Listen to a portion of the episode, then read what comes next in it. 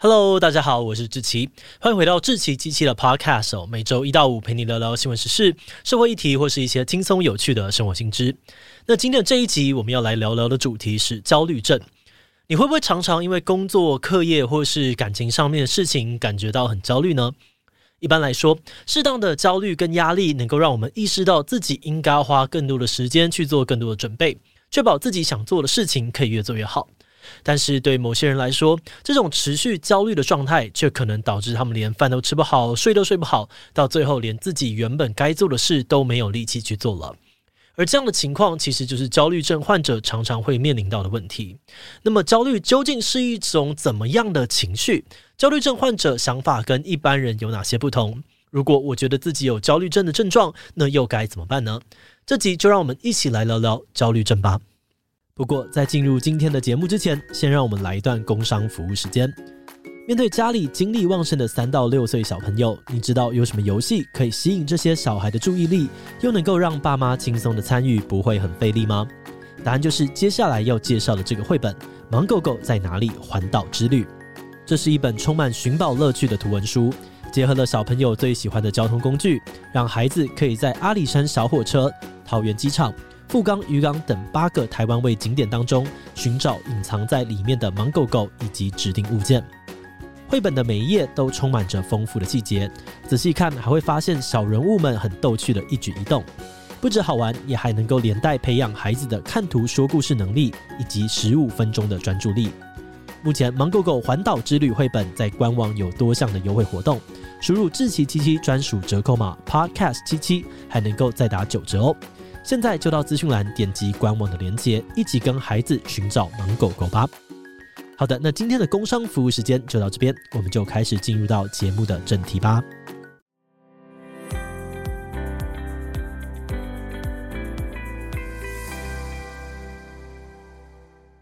根据研究，目前在社会上面最常见的焦虑症叫做广泛型焦虑症，简称为 GAD。广泛性焦虑症的患者，他们典型的症状就是对任何事情都可能感到焦虑和担心，而且他们担心的程度总是比一般人还要多。甚至就算他们把这个事情都做完了，这个焦虑的感觉还是不会消失，就这样子无时无刻都一直觉得焦虑。那平常广泛性焦虑症的患者们，因为心里常常要面对焦虑带来的压力，所以很容易觉得烦躁、感到不安，常常无法集中精神，觉得脑袋一片空白，甚至很容易生气。那除了这些情绪上面的困扰，他们的身体状况也常常会受到焦虑情绪的影响。比方说，常常会消化不良、失眠，或是因为身体一直很紧绷，导致肌肉酸痛等等。而且有的时候，忽然遇到特别严重的压力，焦虑感忽然发作的比较剧烈，甚至会一瞬间心悸、心跳加速、喘不过气，然后整个人动弹不得，连移动身体都有困难。这样讲，大家可能有点难以想象哦。这边就来举一个真实的案例来跟大家分享。有一个学生因为要参加日文的口试哦，觉得非常的紧张，连续一周都处在很焦虑的状态。考试当天，甚至连午餐都没有吃，一直不停地看笔记，同时脑中一边闪过各种待会可能会说不好啊、出差错的灾难场景。结果真的要开始口试的时候，他看着题目，想要把上面的内容念出来，却说不出任何有意义的句子，只能够发出一堆语无伦次的声音，没人听得懂他想要表达的话。而当他听到自己只能够发出这种断断续续的声音，心情当然就紧张了，开始不断的冒冷汗、发抖，接着视线模糊、呼吸急促、心跳变得越来越快，最后差点就在考场晕倒了。那像这种状况，都是焦虑症患者发作的时候可能会有的情况。那当然，焦虑症也有程度之分，状况比较轻微的广泛性焦虑症患者，基本上可以维持正常的日常生活，只是对于日常中大部分的事情都比别人战战兢兢。但状况比较严重的人，就有可能因为焦虑而无法正常的与人交流、上学或工作。诶，为什么听起来很普通的焦虑会引发那么多的问题？要理解焦虑症的成因，我们就要先回头来认识焦虑这种情绪到底是怎么产生的。焦虑这种情绪哦，来自于我们大脑当中负责掌管恐惧的杏仁核。比如说，如果我们看见远方有一只老虎，大脑判断啊，有危险了，杏仁核就会激发出恐惧的感受，提醒你赶快躲避危险，或是激发潜能，让你瞬间变得比平常更强等等，让你判断现在是要战斗还是要逃跑。也就是说，在原始的设定里面，当杏仁核正常运作的时候，焦虑是一种帮助我们度过难关、活下去的功能。但是有些人的杏仁核太过活跃哦，导致他无法准确地衡量事情的风险。他的大脑呢，像是一个过度敏感的火警探测机，只要一点点的风吹草动，就会激发出一大堆的焦虑，把所有的想法都淹没。于是，杏仁核过度活跃的结果，会导致让人在遇到事情的时候，害怕到只能够僵在原地不动，而不是做出逃跑或迎战的反应。那这些过度的焦虑，会让人产生三种思考上面的谬误：第一，高估事情发生的可能性。一般的人遇到事情的时候，通常会根据过去的经验或是理性的推理去判断这件事情后面会怎么发展，这么做大概会有什么结果等等。那虽然不一定每次都很准哦，但就是会有个大概。比如说，我们都知道搭飞机去旅行会有一定的几率发生空难，但同时我们也知道现在的飞机的法规啊，还有品质管理都很严格，发生空难的几率非常非常的低，所以你搭飞机的时候可能也不会太紧张。不过，对于过度焦虑的人来说，他们容易深信做某件事情一定会导致某种结果。如果这次没有，下次也会有。以搭飞机的例子来说，他们可能明明很常搭飞机，可是每次都很担心会发生空难，导致每次搭飞机都觉得很焦虑。而且，这种高估可能性的想法，其实又结合了第二种灾难性思考。也就是说，过度焦虑的人会认为事情的结果一定都是很糟糕、很严重、很不好的那种，在所有可能性里面，一定是最坏的那个会发生。而第三，过度焦虑的人也很容易产生自我怀疑。这些人会认为啊，自己一定没有办法面对刚刚说的那个很糟的结果，也认为自己没有能力去解决它，所以最好的做法就是不要去做任何的尝试。那么回到刚刚老虎的例子哦，你可以想象，他们被焦虑淹没，整个人动弹不得，既没有办法逃跑，也没有办法迎战，因此很有可能直接被冲上来的老虎给吃掉。那这很明显的并不是一个好结果嘛。但无奈的是呢，焦虑症患者基本上无法控制自己的焦虑，而且很容易越陷越深。那么面对焦虑症，我们究竟该怎么办呢？有些人在感到焦虑的时候，会直觉的用喝酒啊、抽烟或者不断的追求刺激，来企图盖掉或忽视焦虑的感觉。这些做法虽然一开始都会让人觉得好像蛮有用的，但要小心的是，他们其实都不是根治焦虑的做法，而且长期持续的话，也可能因此染上酒瘾、烟瘾，演变成另外的问题。而过度追求刺激，不论像是性刺激或是挑战各种高风险的行为，也都很容易造成各种危险，甚至危害到生命。那焦虑症目前被证实最有效的治疗方式，其实是同时进行心理跟药物治疗。在心理上最常使用的是所谓的认知行为疗法。这个理论简单来说是这样子的哦：我们每个人的心里都有一个内在三角，去决定我们如何面对一件事情。这三个角分别是信念、感受还有行动。我们的信念会影响我们对事物的感觉，我们的感觉会驱使我们对事物做出某种行动，而这些行动又会回头影响我们对一件事情的信念。这样讲好像有点绕口哦。那这边举个例子好了，应该就很好理解了。比如说，我相信只要碰到蜜蜂就一定会被叮，所以我只要看到接近蜜蜂就会感觉很害怕。基于害怕的情绪，我当然就会选择避开每一个可能有蜜蜂的地方。于是我就会一直怀抱着不接触等于安全，接触等于不安全的信念。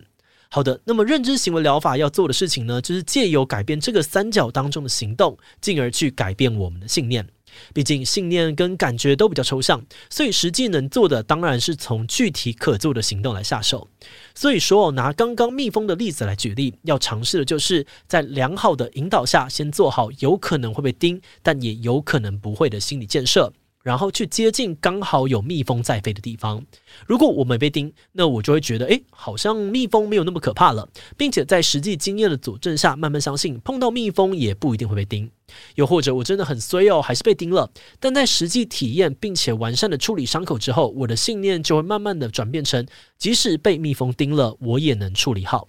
也就是说，不论这个行动产生了怎样结果，最终都能够松动蜜蜂等于被叮等于不能接近的信念。